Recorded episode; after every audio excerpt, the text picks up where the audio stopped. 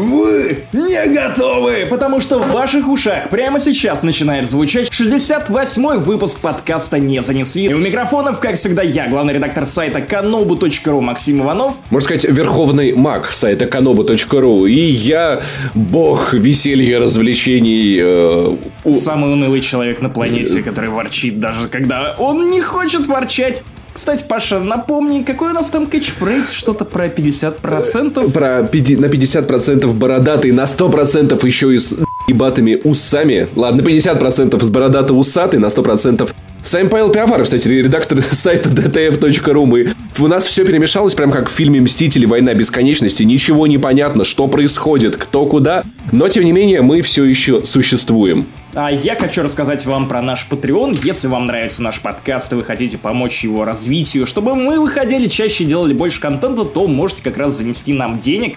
Мы как раз, каждый выпуск подкаста сопровождается разогревочным подкастом, который идет примерно 20-25 минут. И уже три таких вышло вместе с этим.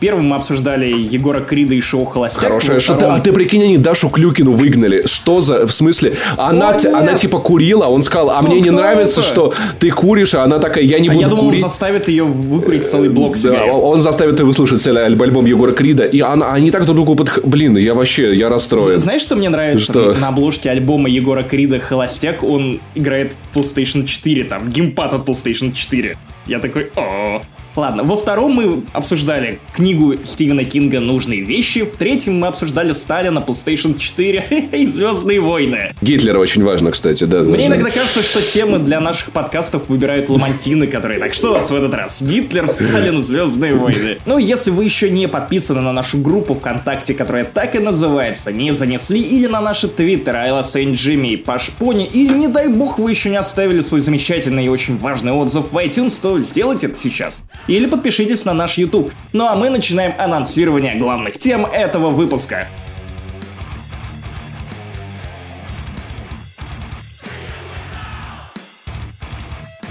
Вот знаешь, многие ожидают, что мы с тобой посремся на войне бесконечности, а я думаю, что мы сможем предоставить контент, который выстраивается на ненависти друг к другу и темам, которые мы обсуждаем, чуть раньше, потому что первой темой станет Лара Крофт.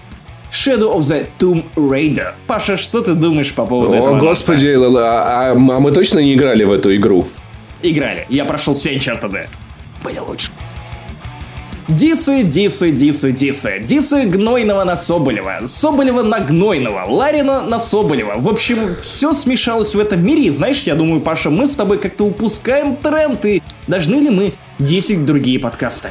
Чтобы, чтобы быть на хайпе. когда у Соболева будет подкаст, мы вызовем его на Versus Battle. Подкаст батлы будут проходить в Genius баре. Если вам кажется, что апрель выдался на удивление холодным, ребят, что как насчет места, в котором температура опускается до минус 150 градусов? И это не преисподня, когда туда попадут все эти дисящие друг друга блогеры, а это игра Frostpunk, в которую я поиграл в итоговую версию, считаю, что про нее надо рассказывать как можно чаще, потому что ей нужно ваше внимание, а не какой-нибудь там God of War, который тоже, конечно же, замечательный. Никто так и не дал в нее поиграть Собянину. Ну, ну где ты афиши, когда ты, да ты так нужна или Медуза? Слушай, он посмотрел бы там тренд на детский труд, и давай лучше не надо. Тогда нужно было бы Павла Стахову. Ну что, как поработали?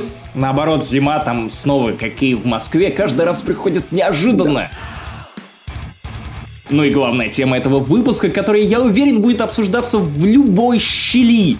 Не знаю, утюгов, кастрюлек, подкастоприемников, ютуба, сайтов в ближайшие месяцы, это, конечно же, Мстители Война Бесконечности. Как заебало, как оно заебало, как оно заебало. Я думал, знаешь, вот как входишь в пещеру, начинаешь кричать и слышишь собственное эхо, и Паш Пивоваров входит в зал с фильмами Марвел, начинает кричать, как заебало, и, и эхо кинотеатра. Не-не-не, ты заходишь в пещеру, кричишь, в- как заебало, а в ответ тебе спойлеры прилетают, и такой нет. Все это, а также многое другое в 68-м выпуске не занесли. Е, погнали! Мстители собираются по частям где-нибудь в Китае. Глав- главный фанат Лары на этой планете Паша Пивоваров вещает «Наша мессия вернулась!» И теперь она будет работать в мае. Если вы вдруг пропустили, что на этой неделе был... А мне кажется, все... У тебя нет ощущения, как будто все этот момент пропустили? Как будто он как, типа... Все такие, о, трейлер Лары, окей, насрать, прикольно, и все. Когда ты выходишь в неделю, когда все начинают обсуждать войну бесконечности, как бы чего-то Да, я, я не понимаю, Square Enix, типа, ну, я понимаю, они не, не хотели ждать до E3, наверное, это правильно, но хотя бы чучку попозже. Короче, вышел первый кинематографичный трейлер э, филь, э, фильма, господи, игры э, Tomb Raider э, Shadow of the Tomb Raider. Вот. Как-то так она называется. В нашем варианте Лара Крофт дышит э, и расхищенными гробницами. И занятно, что эта часть называется Shadow of the Tomb Raider, Хотя сама Лара это бледная тень Нейтана Дрейка в последней О, части. Я опять, опять, Кстати, я придумал... Опять! Я придумал поговорку. Лара украла у Дрейка концепты. Хорошо же, да? Ну, Потому что опять, даже вот, вот настолько, настолько третья часть выглядит тупой калькой из четвертого Uncharted, начиная с веревки, которая теперь появилась. Да, мы как бы видели это в Uncharted 4. Шенбяо, Шенбяо. Ну ладно. Как будто ну, кошку пнули. Слушай, а тебе не... Как Слушай, а тебе не кажется то, что вот это дополнение к четвертому Uncharted украло открытый мир у Лары, а? Тебе это ничего? Нет, нет, нет? Нет, потому что у Лары Крофт никогда не было нормального открытого мира. Нет, потому что... Потому что у Лары Крофт был отличный мир с хабами. И, Иванов, нет, ты недооцениваешь нет, ее мощь. Нет, нет, Но, anyway... Нет, я, я посмотрел. Но, anyway, anyway, что, что мы узнали из этого трейлера? Теперь, значит, все будет происходить, э, значит, э, в где-то в Латвии, в, в, в Латвийской Америке. В Латвии? Лат... Лат... Латвийская о. Америка. Вот, э, знаешь, вот... Да, да, да, да. Так, знамен... так есть. Где-то Знаменитый древний... Нет, это да, Латвийская Америка. Америка, знаменитый город Рига, вот, значит, который построили майя. Почему Рига? Потому что... В апреле, да? Сука. В апрелевке, да. Как, вроде по концепту, как становится понятно, Лара устроила локальный конец света, и теперь ей надо как-то это, типа... Ты пошутишь про конец Наташа, нет? Ну и хорошо. И теперь надо как-то это все обратно, обратно откатить всю эту ситуацию. Если вам нравится, а есть люди, их много, которым нравятся игры про Лару Крофт, можно любить... Максим, можно любить одновременно и Uncharted, и Лару Крофт, в этом нет проблемы. Типа, они нормально уживаются, у них... Э, да, конечно же, можно и в задницу себя стропонить. И многим это тоже нравится, но как бы не имею ничего против, просто вот я, я предпочитаю стоять в стороне и играть в хорошие игры. Собственно говоря, мнением журналистов, которые поиграли, та же самая Лара Крофт. Ничего нового, кроме Шенбяо, мне нравится просто говорить Шенбяо, ты уже заметил, потому что, да, это правда. Звучит так, как будто пнули кота. Вот, и все, ну, это то же самое. Полуоткрытый мир, у нее будет лук, она будет всех убивать. Тон трейлера мне, конечно, ну, он, он мне понравился. Лара здесь, знаешь, вот, это вот сцена, где она вот в джунглях, и солдаты такие, а что происходит? Она такая, я вас всех сейчас переубиваю. Это прям, э, а, она хищник, прям вот, вот, вот как вот, ты почувствовал это? Это, кстати, одна из ведущих тем этой части, потому что разработчики захотели показать Лару уже заматеревшей. В первой она вела себя как такая робкая овечка, потому что это было начало ее пути. Во второй она видела конкретное дерьмо, которое ее как раз... Э, которое позволило ей заматереть. Ну и в третьей она уже настолько ожесточилась, что начинает отталкивать людей, которые пытаются с ней связаться. Она пугает тех самых детей, которых она спасает в джунглях Мексики. И разработчики говорят о том, что, ну, понятно, что это все намеренно, но что это будет главным фокусом, что вот в кого превратилась эта Лара, да, да. кем она стала, ожесточенным убийцей, который не запаривается по поводу того, сколько людей он выкашивает. А знаешь, мне это показалось как раз ироничным ком в сторону Возможно, да. Потому что Дрейк никогда не задумался над тем, скольких людей он убил на протяжении всех своих путешествий, и скольких людей нам даже не показали. Потому что Дрейк годами расхищал гробницы и захватывал всякие артефакты, и мы не знаем, это серийный убийца, который выкашивал десятки тысяч людей просто так. Вот. А тут, ну, если к этому подведут, то заставят ее задуматься, и за... более того, заставят задуматься игрока над тем, что, как бы, блин, реально же кучу людей даже за эти две игры, которые вот теперь входят в новый канон, ты убиваешь. Да. Э, это прикольно, потому что в отличие от Far Cry 5, где отдельно идут геймплейные механики и отдельно нарратив, там это не складывалось. Возможно, вот э, Shadow of the Tomb Raider, она как раз подведет людей к тому, что типа а, стоит да, подумать да, над тем, что да. вы делаете. Убивать это плохо, и игры не должны нормализовать эти убийства. Мы будем первыми, кто об этом поговорит. Ну, кстати, есть определенный момент, я даже понимаю. И более того, у меня есть референс, который вот максимально напоминает то, что происходит э, с новой Ларой Крофт. Ты же знаешь, что Crystal Dynamics не занимается разработкой этой Лары. Вот разработчики, которые делали первую и вторую части. Эта часть напоминает предельно предыдущие две, потому что ею занимается Эйдос Монреаль, которые делали и Thief, четвертую часть, и твои любимые и нелюбимые Deus Ex. То есть Да. ты говорил в прошлом подкасте, что Mankind Divided тебя разочаровал, и я Да. даже понимаю почему. Потому что он предельно напоминал первый. Ну вот в этом и весь секрет. Людям передают наработки, и они пытаются к ним привыкнуть, и у них уже нет этого опыта, как у Crystal Dynamics работы с этим движком и с этим персонажем. Но что меня радует, Риана Пратчет больше не имеет никакого отношения к написанию сценария, поэтому, возможно, они позвали кого-то компетентного и выдадут историю, которую интересно будет ну, прочувствовать, и которая не будет распадаться на тысячи элементов, клише, штампов, и не будет вызывать отвращение на уровне «Блядь, Я видел это просто вот в миллионе фильмов, сериалов и других видеоигр. Цитата. «Каждый выдох заставляет трястись от страха. Анимация паники Лары – один из самых напряженных моментов, которые мне доводилось испытать за 2018 год. Пишет журналист, который не знает этого чувства, когда утром просыпаешься и не понимаешь, у тебя забанили телеграм или просто у- интернет, не- интернет дома закончился. На, на самом деле для меня реально это вот ничего не говорит, потому что я понятия не имею, что происходило в 2018 году у этого журналиста. Возможно, он всю его держали дома. Просто с деревянными игрушками, которые прибиты к полу и не выпускали. И тут типа, опа! И пресс-эвент Лары Крофт. Не хо- никто не хочет на него идти. Пойдешь? Да, да, да. И он такой, типа, «А, каждый вдох. Что я всегда очень любил в Ларе, это гробницы, которые были сделаны все-таки лучше, Да, чем они Uncharted. крутые. Их было очень Не много. все, но, были хорошие. Мне вот интересно, после э, God of War 2018 получится, ну, планка, планка все-таки поднялась, как мне кажется. То есть God of War справляется с гробницами лучше, чем это делал обычно Лара Крофт. Так что я надеюсь, если здесь, если это будет еще лучше, чем в God of War, будет очень круто. Поэтому вот ради этого я жду. Жур- Журналисты утверждают, что 60 кадров в секунду Xbox One X покорить не смогла, но у разработчиков еще есть время. Посмотрим, посмотрим, посмотрим. Вот так вот самая мощная консоль э, обломалась. И самое, что классное, самое, что замечательное, Лара выходит на всех платформах одновременно. Больше не будет вот этой вот, что у нас эксклюзив тут, значит, Xbox, через месяц ПК, через год, там, дай бог, PlayStation. Сразу будет везде. Ну, а я возьму сразу на Xbox One X, потому что предыдущая Лара Крофт, когда ее апдейтнули до Xbox One X версии, выглядит просто замечательно. То есть погодные эффекты, даже в 2018 году все это смотрится очень круто. Поэтому, кстати, у меня возникает вопрос, почему они не сумели добиться 60 FPS на Хуане. Возможно, это просто ранняя версия. Но anyway, я теперь, наверное, всю мультиплатформу буду брать на Xbox One X, просто потому что нет причин не брать ее, за исключением каких-то мультиплеерных или кооперативных штук. Потому что никто не играет на, на Xbox.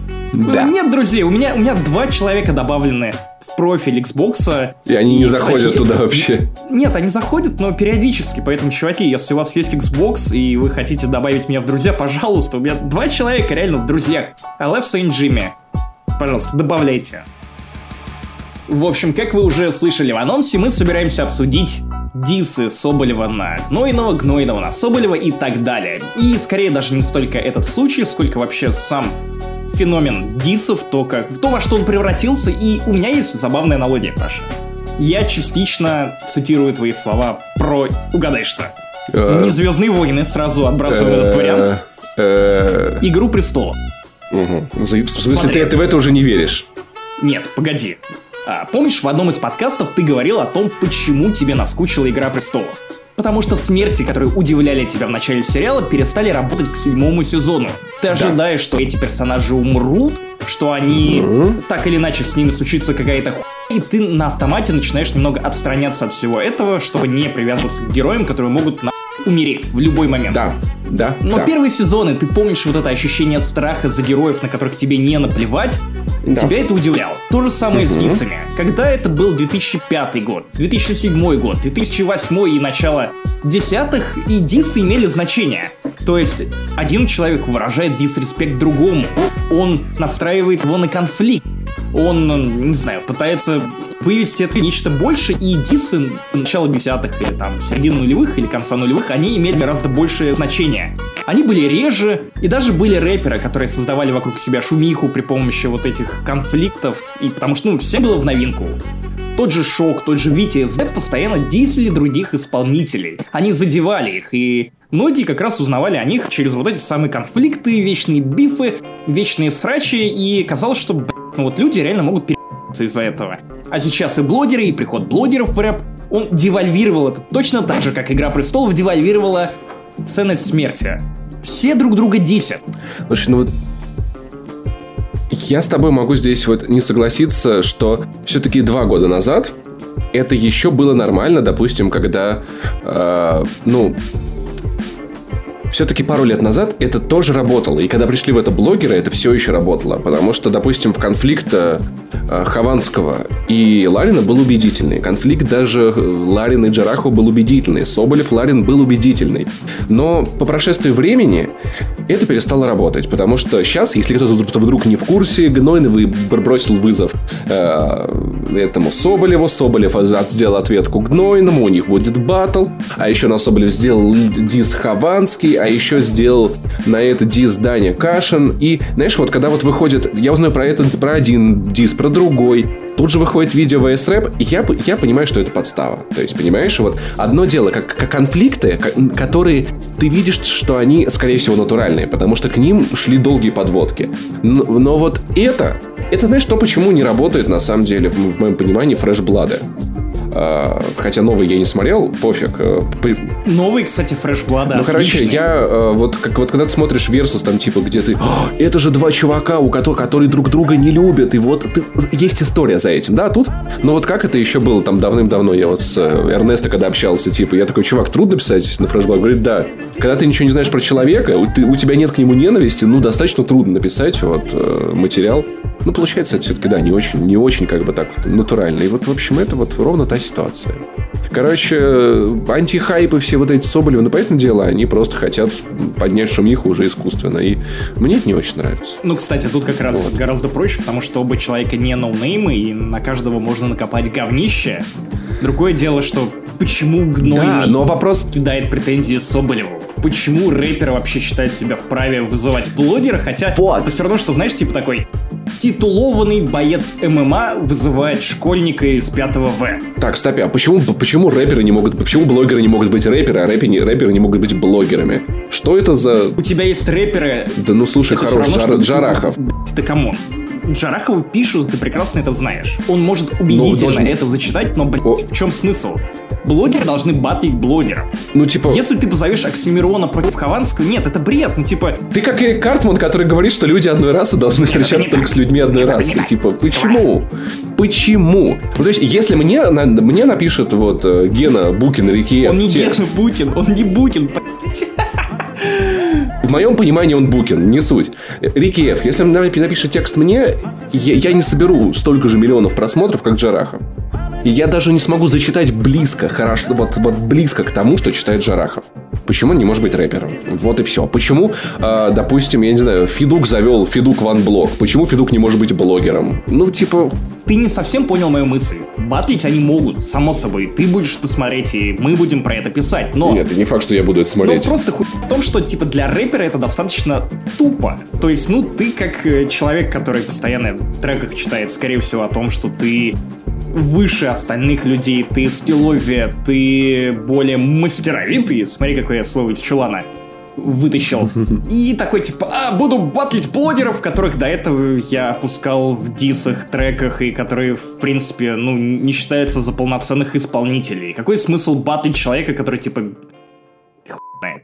Это же гнойно, он скажет, это анти, это пост-ирония, вы ничего не поняли, это антихайп. Это антихайп, поэтому я вызываю хайповый блог. Нет, в этом можно увидеть какую-то логику. Но и хайп, это тоже, но, но, понимаешь, но когда они хайпят, это пост-ирония, они делают это пост-иронично. Поэтому, ну, короче, я, нет, я... Нет, я... пост-ирония это оправдание того, что ты ведешь себя как мудак и такой, типа, ну, я, я как бы, я пост-иронично это сделал. Нет. Просто ты нашел удобное оправдание для того, чтобы творить хуйню и писать хуйню. Я не буду смотреть этот батл. Мне неинтересно по двум причинам. Во-первых, это BPM, а я, блядь, ненавижу BPM. Во-вторых, это постанова. И это скучно. Ну, просто, просто вот в моем понимании это очень стерильно, очень типа...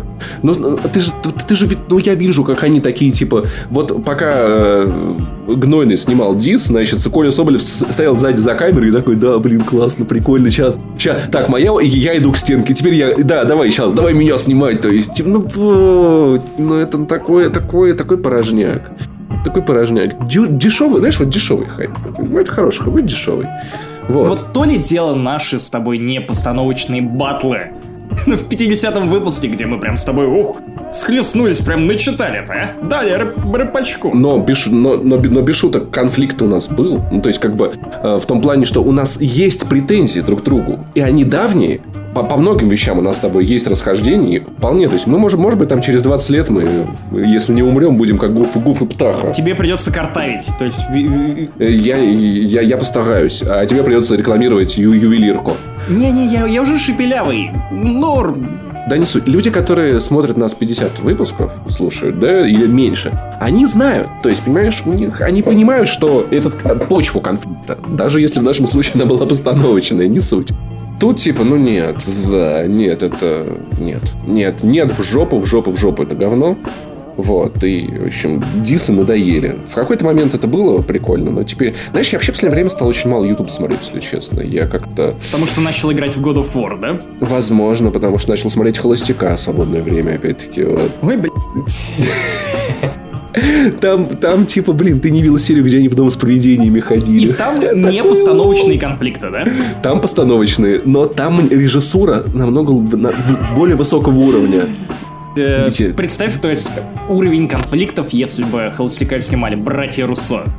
О, это, это, это... Война холостячества. Война холостячества. Он должен собрать перчатку одиночества из пи, пяти камней. Роза времени. Да, роза, роза силы.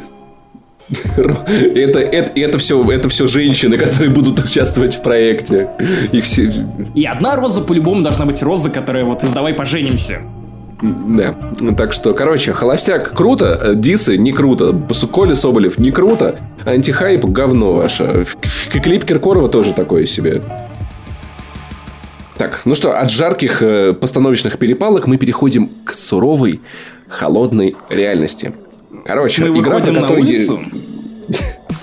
Нет, улица приходит, как э, читал скриптонит, если в доме начинается снег, время возвращаться на улицу. И это вот про фростпанк. Если вам в доме холодно, то вы идете и добываете уголь. Я рассказывал про эту игру несколько подкастов назад. Я рассказывал про эту игру один подкаст назад. Но, черт подери, я настаиваю на том, что есть игры, которые вам важно не пропустить, а это легко сделать, потому что такого же пиара, как у God of War, у этой игры нет. А, честно говоря, ну, реально огромное желание играть вместо God of War Frostpunk у меня присутствует. Градостроительный симулятор про то, как вы находитесь в натуральном аду. Кстати, оценки у него, по-моему, на уровне 87 примерно на метакритике.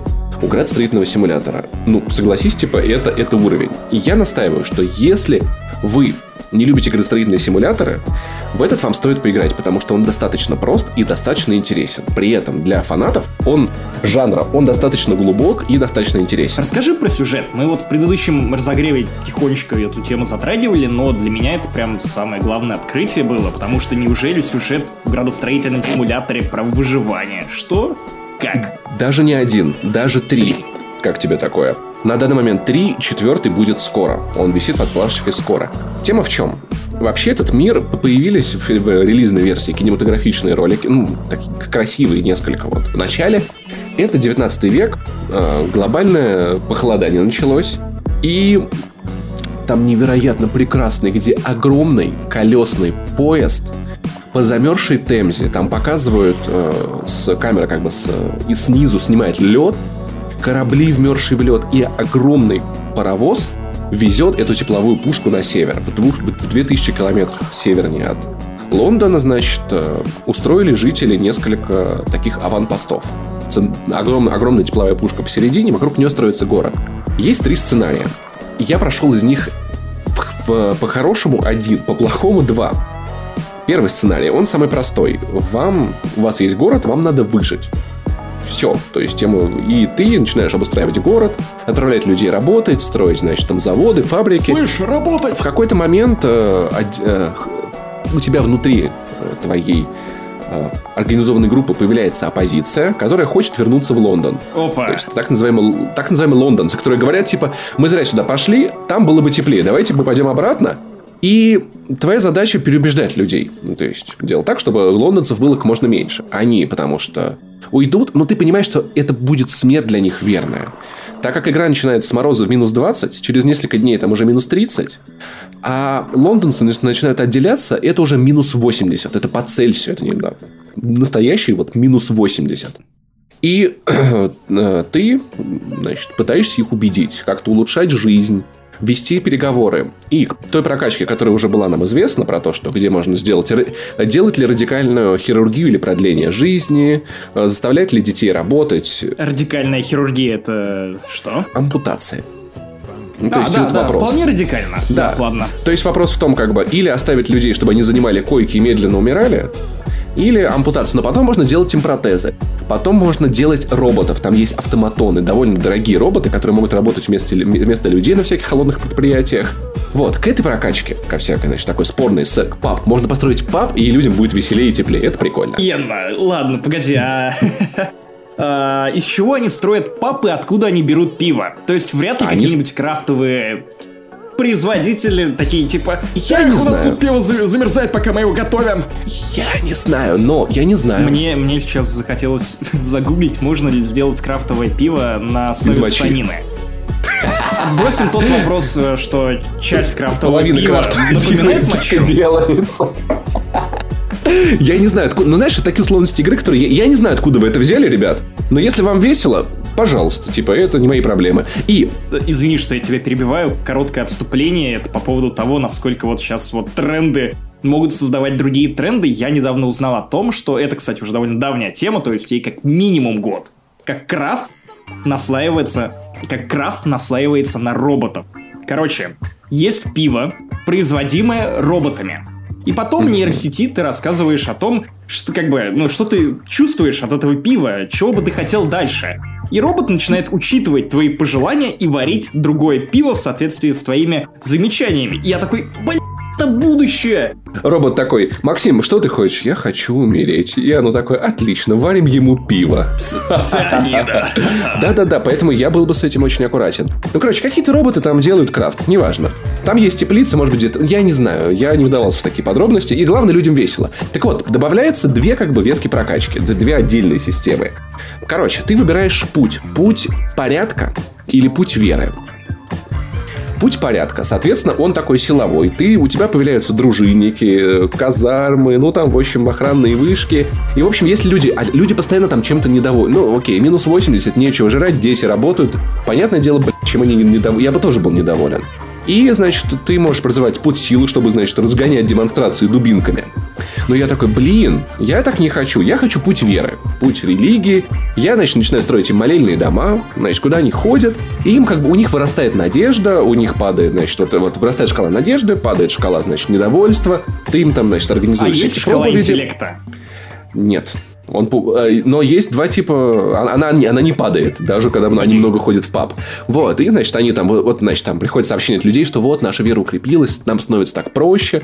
И ты такой, типа, классно, классно, классно, а потом ты видишь, что лондонцы воруют пайки, и тебе говорят, типа, слушай, ну, с этим надо что-то делать. Давай примем закон о, значит, о публичном покаянии. И ты такой, да, в принципе, это неплохая идея. Раз люди воруют еду, это нехорошо, давайте их покаяем. А, для, а по этому закону тебе надо построить дом с братьями веры.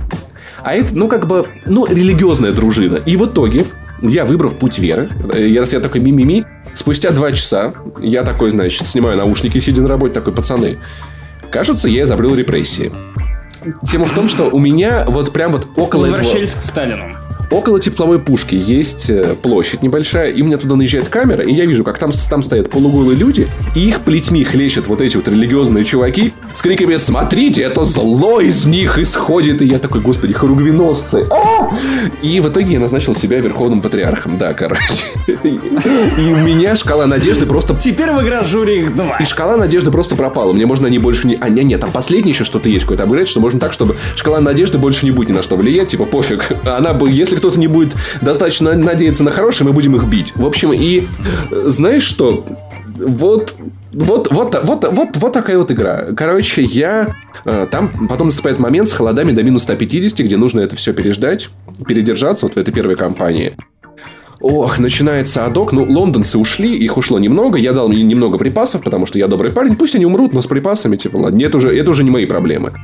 И начался ад, не хватает еды, не хватает а, короче, угля. Я направляю в шахты уже детей. Приходит сообщение, шахты обваливаются, и их надо укрепить. Надо отправить туда людей, но эти люди, скорее всего, умрут. Но если мы не укрепим шахты, производство угля упадет на 80%, а угля и так нет.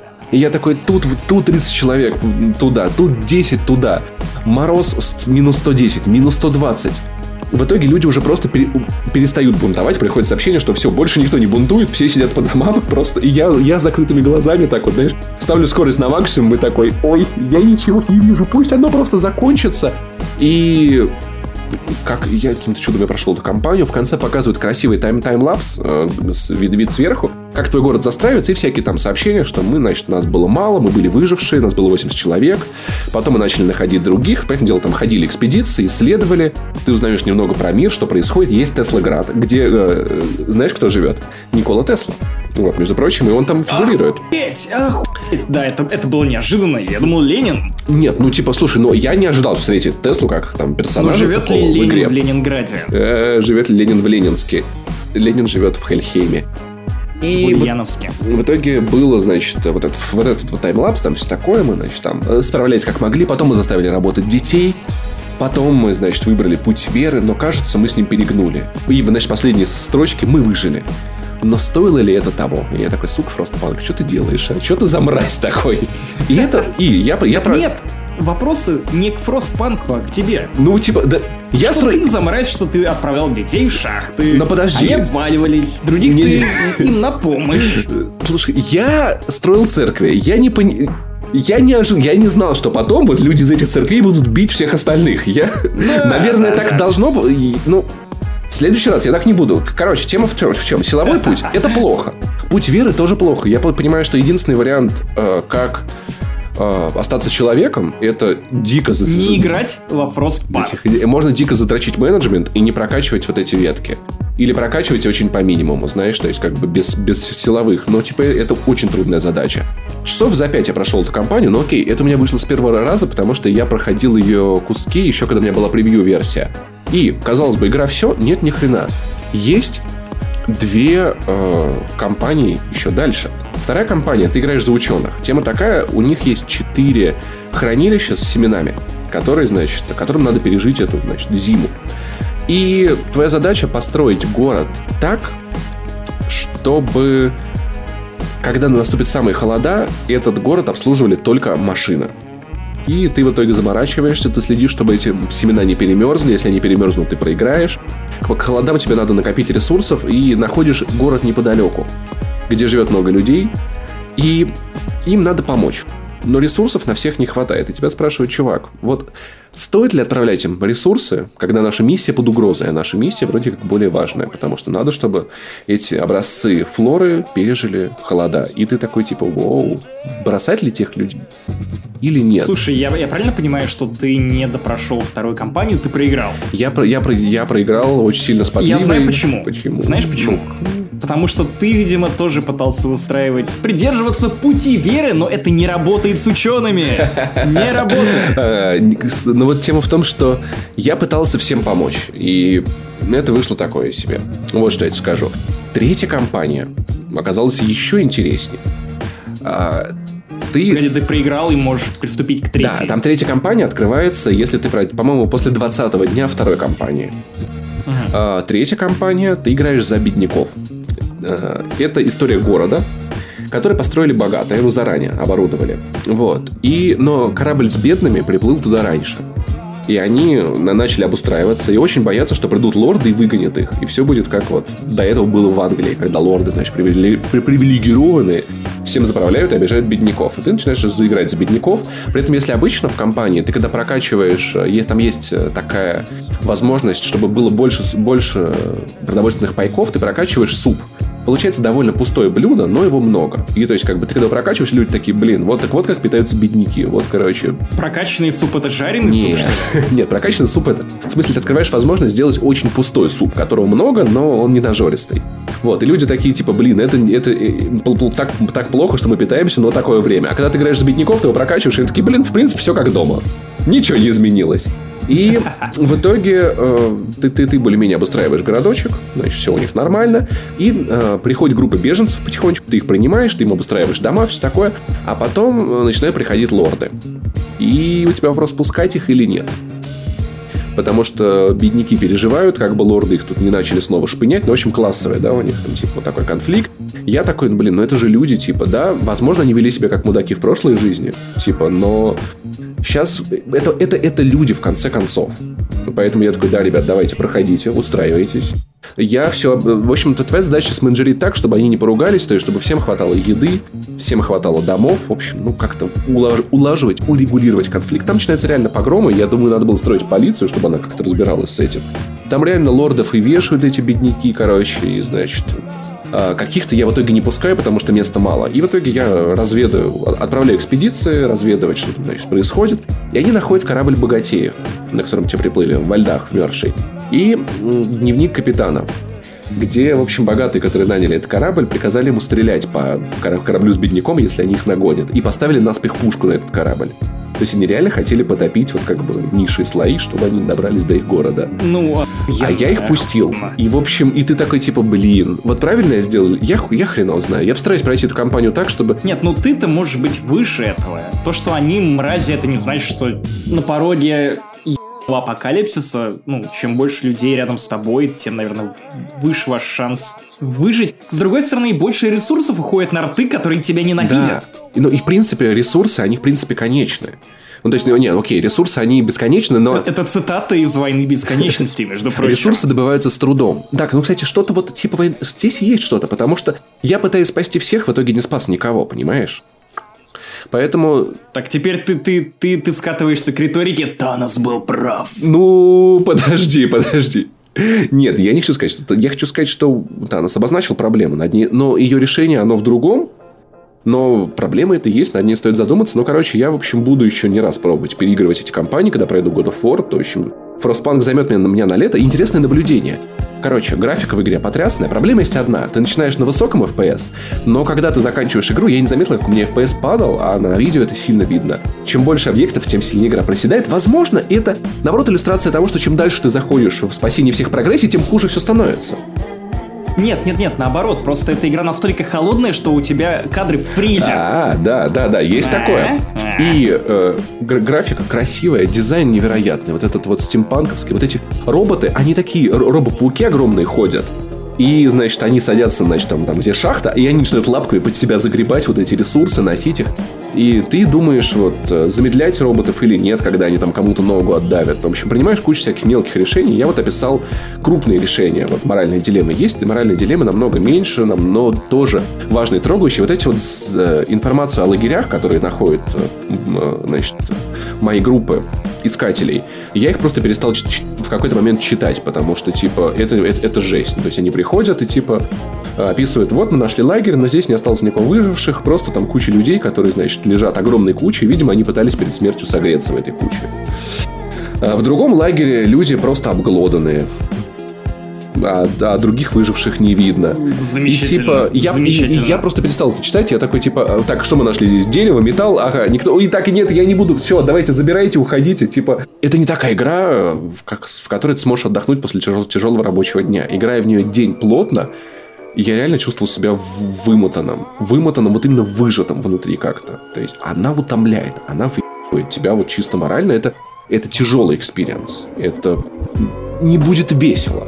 Это точно, но будет очень-очень круто, серьезно и важно. И что самое интересное наблюдение, я заметил, я ужасно замерзаю, играя в нее. Что, что интересно, потому что твоя видеокарта перегревается. Моя видеокарта перегревается, да, а сам я, ну вот наверное, во многом, во многом за счет звука. Очень натуральный звук, очень, вот холод прям чувствуется, он очень круто записан и пробирает. Самое главное, что, конечно, как задалбывает, когда вот большой город, у всех проблемы, эти мерзнут, здесь проблемы с производством, люди устают работать 24-часовой рабочий день, даже 14-часовые смены, и сообщения все постоянно приходят на экран, там, вот, на кино реагировать. Они все приходят со звуком колокола, и я полагаю, в этом есть как бы, ну, некая такая вот отсылка к Хемингуэю, да. По ком звонит колокол, с которым приходит сообщение? Конечно же, он звонит по тебе. И э, вот единственное, я, я предупреждаю, это тяжелый опыт. Я, я думал, что это отсылка к ютуберам, потому что нажимайте на колокольчик, чтобы не пропустить новые замерзшие трупы. Кажется, я в этот раз не нашел прокачку с каннибализмом, возможно, я напутал, и каннибализма там нет, но есть такая возможность удобрять э, в теплицах растения телами умерших людей. Вот какая возможность есть. Поэтому такая вот игра Frostpunk я советую всем, у кого ПК... Ну, посмотрите системные требования. Она чуть-чуть требовательная, хотя на минималке тоже будет красиво. Игра красивая, игра, я считаю, правда важная. Даже если вы не любите градостроительные симы, это будет достаточно простым. Там нет много микроменеджмента, чтобы вы с ним справились, и достаточно интересно, чтобы вы о чем-то задумались. Да, ребят, очень важно, что этот фильм нельзя спойлерить, поэтому в нашем этом обзоре не будет спойлеров. Мы с Максимом, может быть, можем затронуть какие-то начальные вещи, но я запикаю все так, что люди, посмотревшие фильм, поймут, о чем мы говорим, люди, не посмотревшие, поймут уже после просмотра. Так что здесь вы можете не бояться, это территория приличных, воспитанных, очень, что очень важно, людей.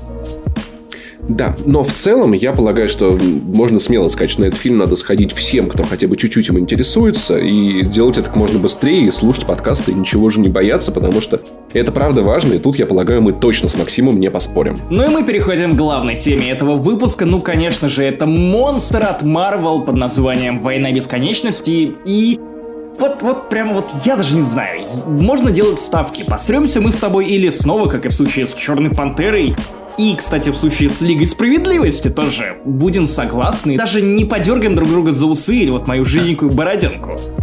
Давайте начнем с самого главного, о том, что, в принципе, экранизировать «Войну бесконечности» — это непосильная задача. Это необходимость соединить воедино сюжетные линии, которые развивались в фильмах Марвел за последние 10 лет, и сделать так, чтобы это выглядело как, ну, кино, которое при этом развлекательное, которое не разваливалось бы на куски, которое не казалось бы каким-то месивым. И вот, и вот в прошлом году мы уже увидели Лигу Справедливости, которая при гораздо меньшем количестве персонажей, при гораздо более понятных акцентах и меньшем масштабе кроссовера не, не сумела сделать даже банальных вещей, которые получились у первых Мстителей. А тут у нас 40 персонажей. Каждый из них получает какое-то экранное время, ведь даже если его там буквально полторы минуты, но в итоге у нас на руках оказывается нормальное кино, которое можно смотреть, хвалить и которым даже можно восхищаться. Использую, пожалуй, одно уже, можно сказать, клише, мысль, которую она до всех дошла одновременно. Я прочитал ее очень много где. Это сольник про Таноса. Это не фильм, это не сборная соль, разбавленный да, да. уже всем остальным. И я, как мне кажется, из, из этого не вышло складного фильма. То есть есть проблемы, ну, подождите, это, это не хейт, ребят, да? А, так, да, тихо, да, тихо, да. Танос, Я объясню, что э, проблема, которую озвучивал вот Максим, когда мы, мы с ним обсуждали, что есть персонажи, и ты, и ты, ты их не видишь 40 минут, а потом такой, а, так они вот здесь, а, так они вот тут вот. И фильм, в общем-то, шит как лоскутное одеяло, более-менее складное, но я бы не стал с этого спрашивать у братьев Россо и Марвел в принципе по, по одной простой причине – это первый такой фильм в истории. Самый первый фильм, который сводит 18 картин в одно место. И некоторые концептуальные недоработки, они, мне кажется, для первого фильма нормальны. То есть я полагаю, что вся студия, все режиссеры, да, они уже даже сейчас, через некоторое время будут пересматривать фильмы, и в процессе производства тоже наверняка поняли некоторые моменты, которые не вышли.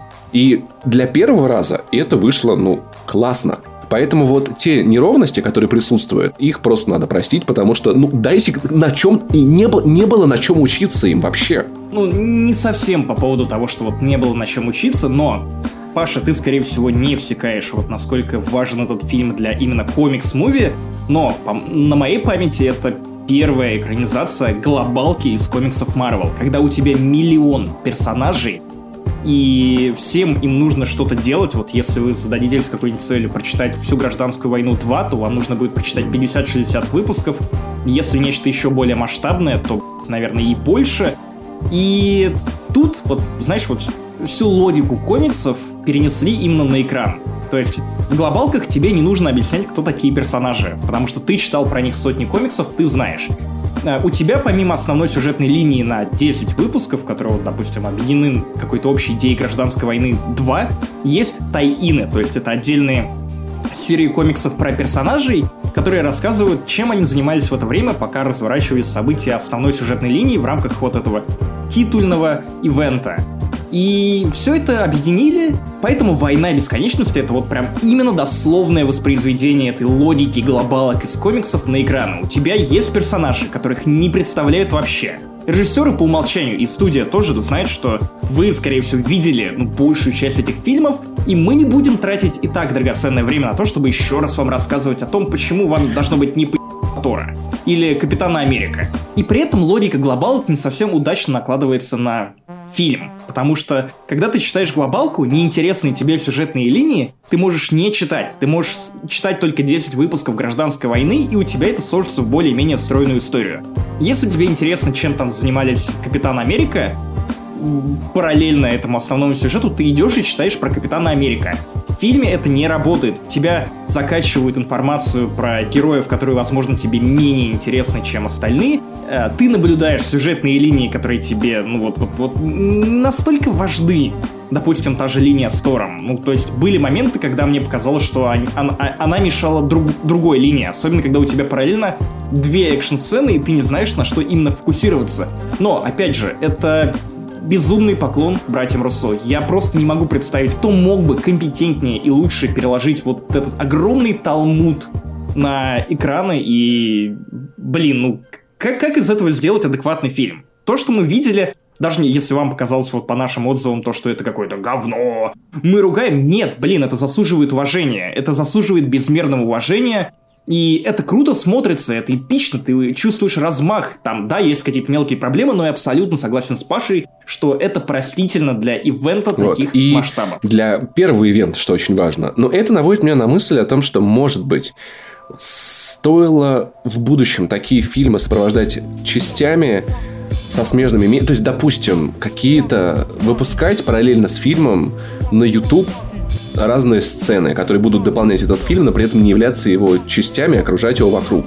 Или, может быть, выпускать в будущем, в теории, это будет сейчас страшное предположение, но, допустим, несколько фильмов подряд. Вот, допустим, два или три фильма, чтобы вот в один момент релизились.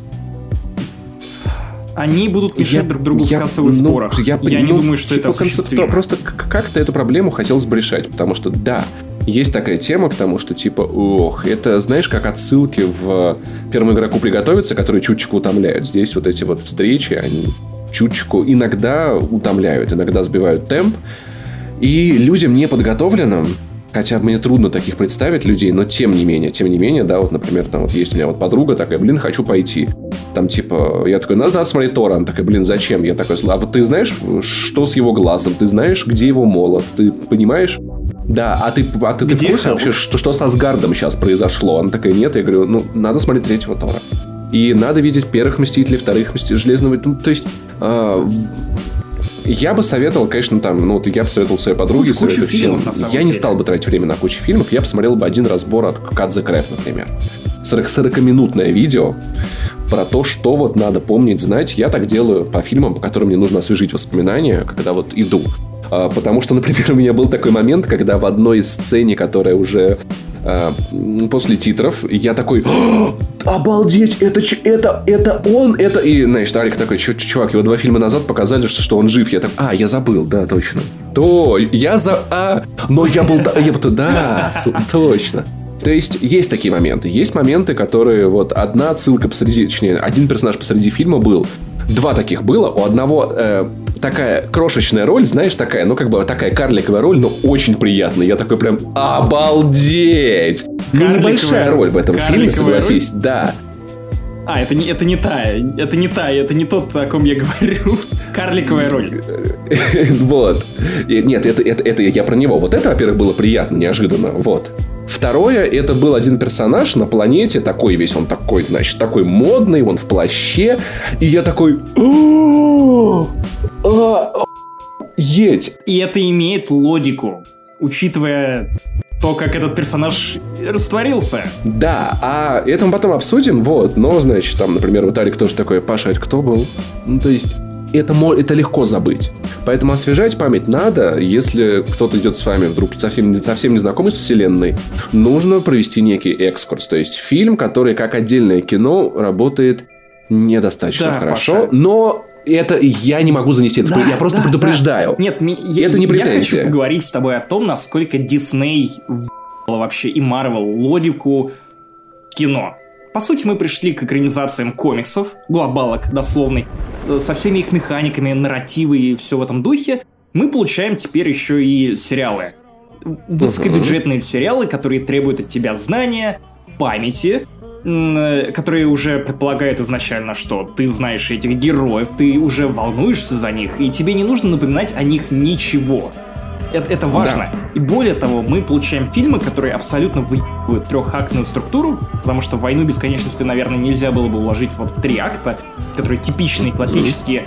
И это смотрится нормально. Это кажется более сложным, и были сюжетные линии, в которых я терялся, или которые казались мне менее интересными, но в целом, то, как ты выходишь из кинотеатра, это стоит того. Абсолютно стоит того, потому что я вот опять же говорил в видеоблоге о том, что это напоминало поцелуй Дементора, когда в конце тебя вот настолько оставляет в разбитых чувствах от того, что ты только что увидел, из тебя высасывают радость, всю надежду. И это то, чего я совершенно не ожидал от фильмов Марвел. И я начинаю думать об этом, знаешь, как об очень умно просчитанном маркетинговом ходе. В течение 10 лет тебя кормят фильмами, которые развиваются и заканчиваются примерно одинаково. То есть ты начинаешь замечать паттерн, даже если ты видел там буквально 5 из них. И когда к десятилетию студии этот паттерн разбивают, и, ну, как бы это тоже достаточно ожидаемо. Ты в итоге вот, ты даже не знаешь, как, как, как себя ощущать.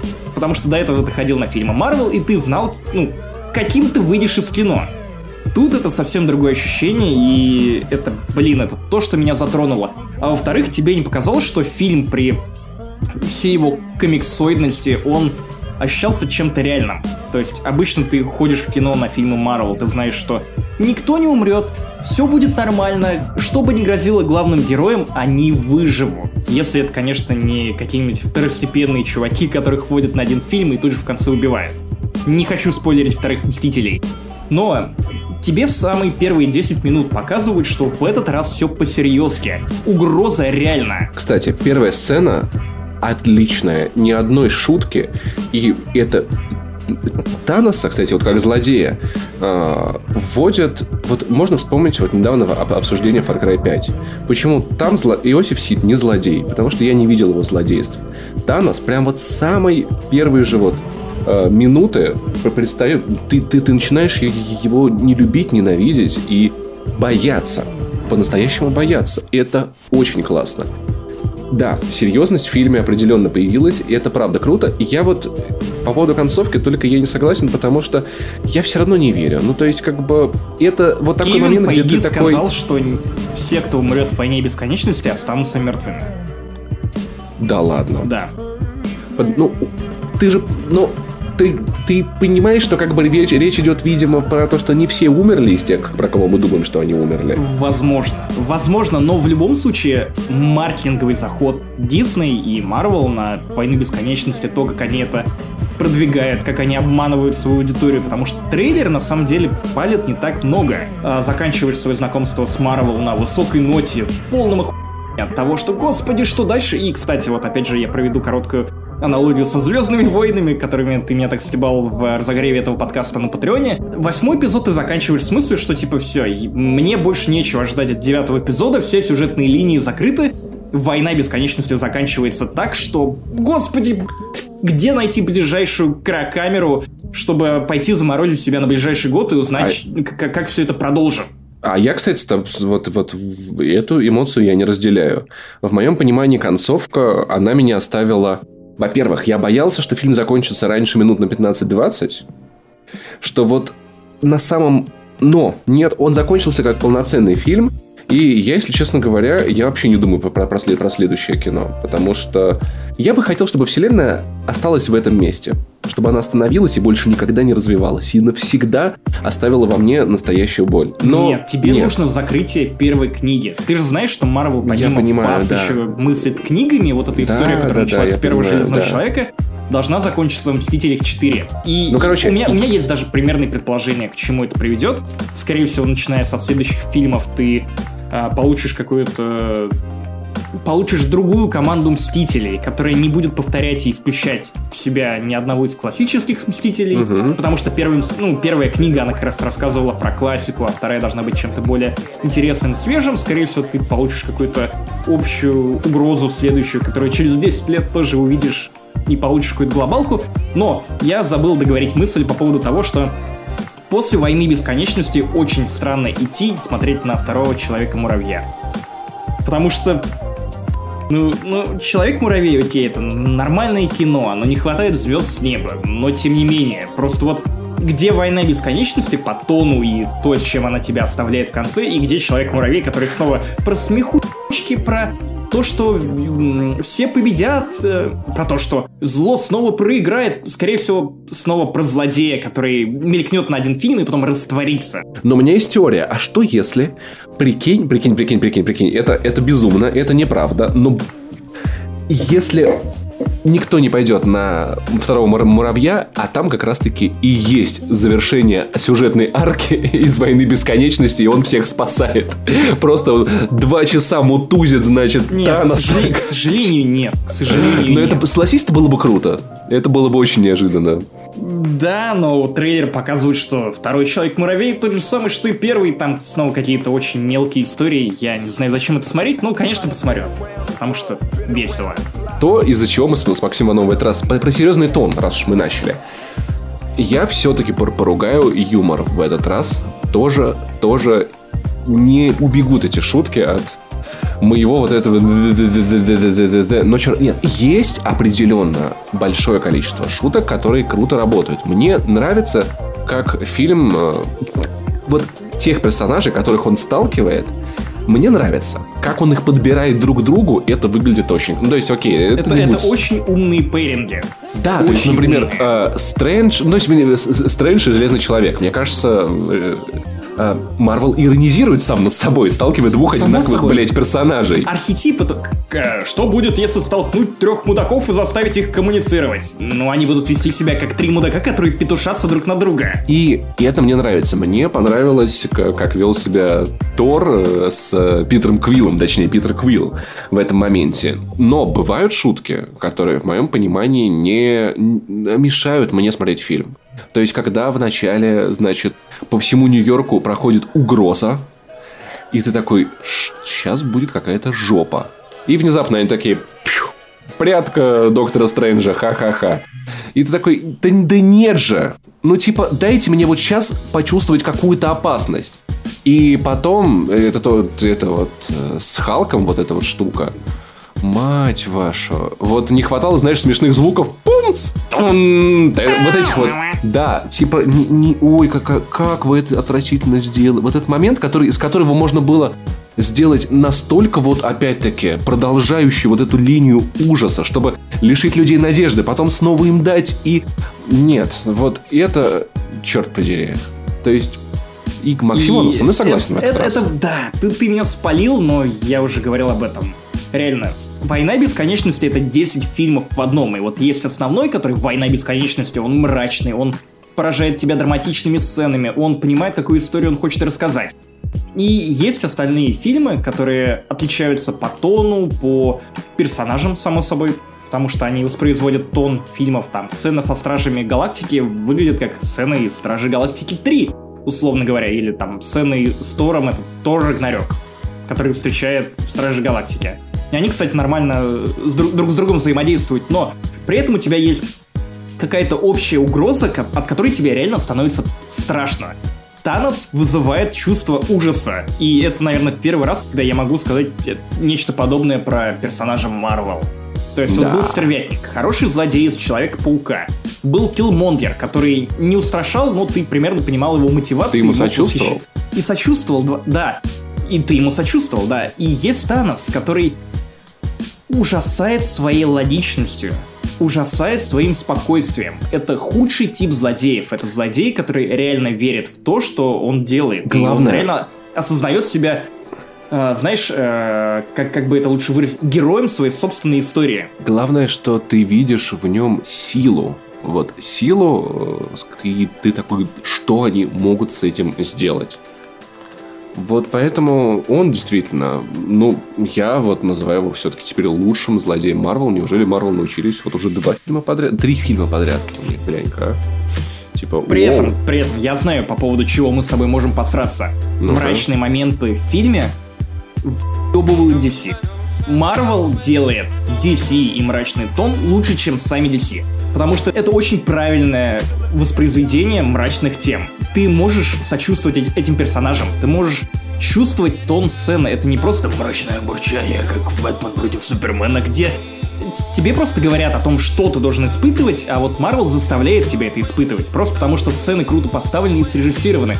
И это не скатывается в какое-то ебаное морализаторство, где Марта. Я считаю, что это не из-за того, как они поставлены, а это заслуга именно сценаристов, которые прописали злодея. Потому что фильмы DC, да, там вот Бэтмен, Бэтмен против Супермена, э, есть вот проблема, как это потом, то, что очень много приходится спорить про мотивацию героев, которую правда надо, надо поискать. То есть она не лежит на поверхности, это правда там типа, чтобы разобраться, почему Лекс Лютер поступает так или иначе, на это уходит время, которого в кинотеатре у тебя нет.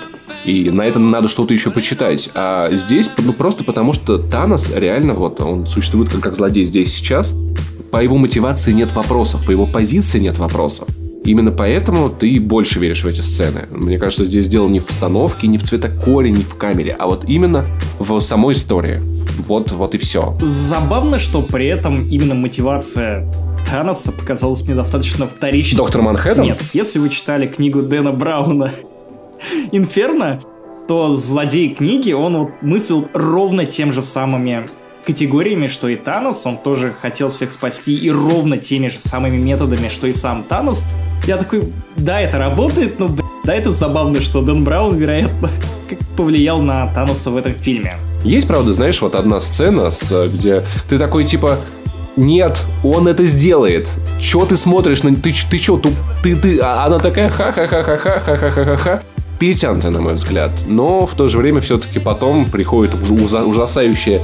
И вот ты такой типа, нет, этого не может происходить, подождите, сейчас, сейчас прилетит, э, значит, вот это вот спасет ее, это вот, она должна ее... А потом такой, о, твою ж мать. Давай, давай все-таки немного посремся. Я вот тебя как бы к этому подталкиваю, а ты все такой, ну как бы, да, хороший фильм, ну как ну, бы правда. есть проблемы, но, но фильм хороший. Ну, и как бы обсуждать особо нечего.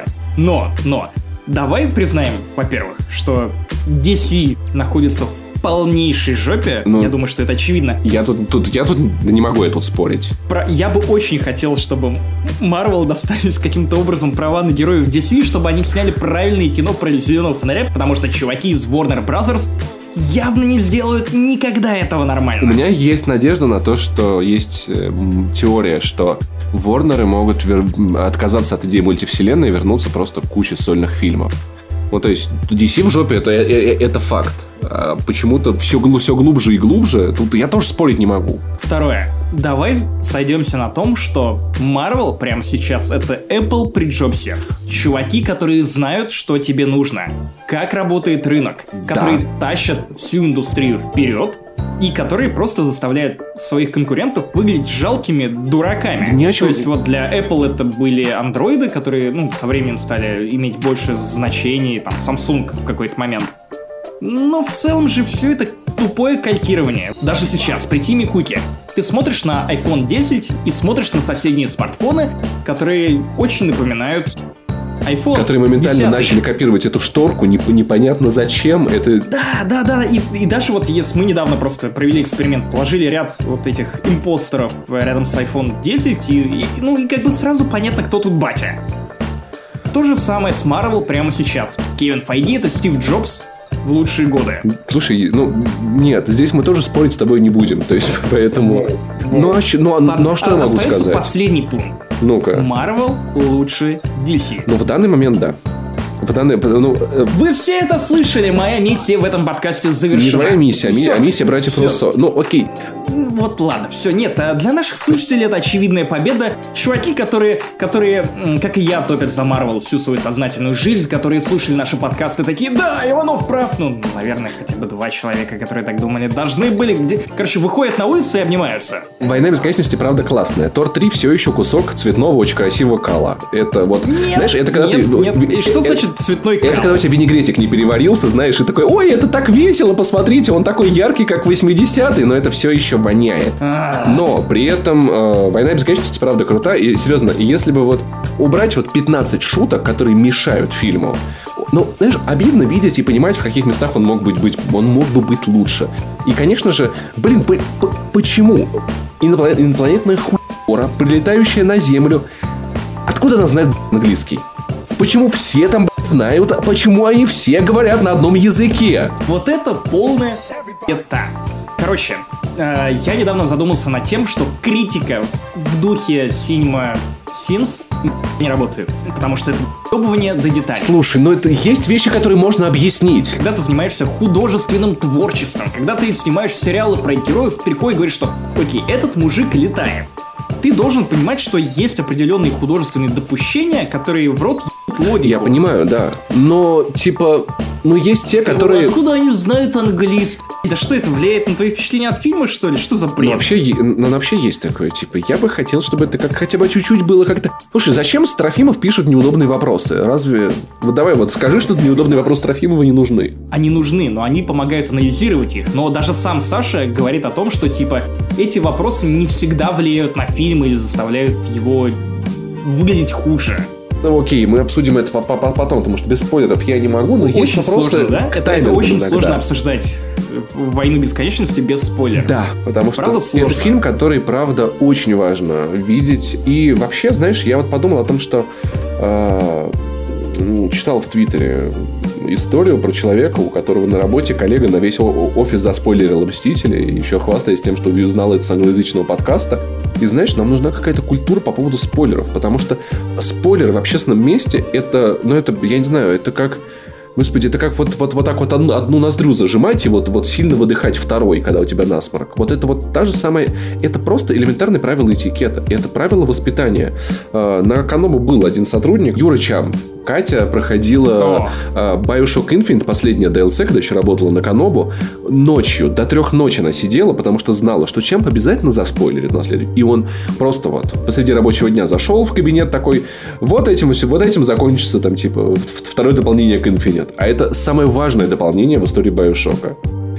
И и это, ну, это просто хамство, это не, не ну, культурно. Да, да, это, ну, типа, это неуважение, и такие люди должны социально прицаться. Да, то есть я думаю, что... Вряд, вряд ли их стоит за это увольнять. Ну, нет, типа, конечно, нет. Ну, типа... Люди могут... Сразу понимают, кто мудак. Ну, типа, да, знаешь, это вот такие вещи, я не знаю, как как ноги не, как ноги не мыть неделями. Типа, это просто часть культуры. Я, когда вот мы обсуждаем какие-то вещи, с коллегами. Я всегда очень аккуратно интересуюсь, там, сюда я концовку Bioshock Infinite, которому 5 лет. Да не все играли в этом мире, играли в Bioshock Infinite, но всем в него надо поиграть. Я смею тебе напомнить, что именно ты заспойлерил мне часть Стражи Галактики, потому что забыл, что да. я не ходил на пресс-показ вместе с тобой до Пиратов моря. Максим, мне жалко, жалко за этот спойлер. Ты... Так что у тебя ноги не Слушай, мытые. ну ты же понимаешь, что это было не нарочно. Но, но при этом, кстати, важный момент. Сами спойлеры и э, пересказ сюжета — это не нечто табуированное. Если есть ряд людей, которые хотят узнать, ну, как бы в чем заключается сюжет до того, как они сходят в кинотеатр. Ты не можешь сказать этим людям, что нет, иди нахуй. Мы не будем что-то публиковать, потому что есть мудаки, которые могут использовать это оружие и выстрелить в кого-то, и заспойлерить это кому-то. Короче, что еще? Есть у тебя в, твоей книге пунктов что-то про войну бесконечности? Потому что я не знаю, что еще можно добавить, кроме того, что идите и смотрите. Это надо, надо делать. Вот без шуток. Без заговорок. Это первый фильм, который был полностью снят на IMAX камеру, поэтому если у вас есть возможность увидеть этот фильм либо в IMAX, а еще лучше в лазер IMAX, то потратите деньги, он красивый, эпичный, масштабный, и даже камера тут работает именно так, как должна работать камера в настолько масштабных фильмах, особенно когда идут какие-то крутые эпичные битвы. Это очень уместно, и поэтому меня бомбило с того, что очень тесно смотрится вот этой большой размашистой картинки в том зале, в котором ну, показывали да. на пресс-показе все это. Это просто был какой-то. То есть, ну, очень странно. Особенно на фоне Тора 3, который показывали Laser, Laser IMAX, да. и там, ну, ну, все можно было разглядеть. Да. Нас очень ловко обманули. На самом деле, «Война бесконечности» — это ни хрена не экранизация бесконечности. Вот этого Талмуда, одного из самых эпичных ивентов Marvel в истории комиксов. Э, как раз оттуда взяли саму логику того, что давайте запихнем максимальное количество персонажей в один глобальный ивент. Вот, от, вот это они оттуда взяли. Они оттуда взяли еще и Таноса. Но в целом тут гораздо больше моментов, связанных с перчаткой бесконечности, это комикс из 90-х, он совсем не новый, там всего 6 выпусков, поэтому если у вас есть время и желание выйти после кинотеатра и почитать что-то, то вот Infinity Gauntlet, она для вас. Вот. И если вам захочется такой же эпичности, но в формате комикса, то читайте «Бесконечность». Она издана на, на русском, довольно не стыдном, красивом издании. Вперед! Вот, кстати, последний еще, третий пункт, который я хотел рассказать о том, что фильм меня настолько тронул и заинтересовал, что Помимо оплакивания концовки финала драматичного, который высасывает из тебя надежду, я ушел с желанием, блин, читать комиксы. Вот все комиксы, до которых я могу дотянуться, и это восхитительно. То есть я, я сразу навернул то, что я упускал предыдущие годы. Я думаю, что это крутой эффект. Запиши спешл. Я подумаю. Вот, поэтому, в общем-то, глобальное, глобальнейшее событие. Знаешь, классно быть э, все-таки жить в 2018-м, как бы плохо местами не было, с другой стороны. Тут и God of War, тут Война Бесконечности. Фильм про Звездные войны в этом же месяце, и который, скорее всего, будет не очень. И Дэдпул Тоже, 2, скорее всего, будет не очень. Который, вероятно, тоже будет не очень. Но, тем не менее. Вот мы же 10 лет назад мечтать не могли вот о войне, о войне бесконечности. Конечно. Это, это очень круто. И с вами был 68-й выпуск подкаста «Не занесли». Для вас, как всегда, я его вел, главный редактор kanobu.ru Максим Иванов. Видеоредактор сайта ДТФ Павел Пивоваров. И удачно вам просмотра «Мстителей», если вы их не смотрели. И как вам, если вы посмотрели? А это наверняка... Еще без шуток это надо сделать. Вот, вот серьезно. В общем, пока!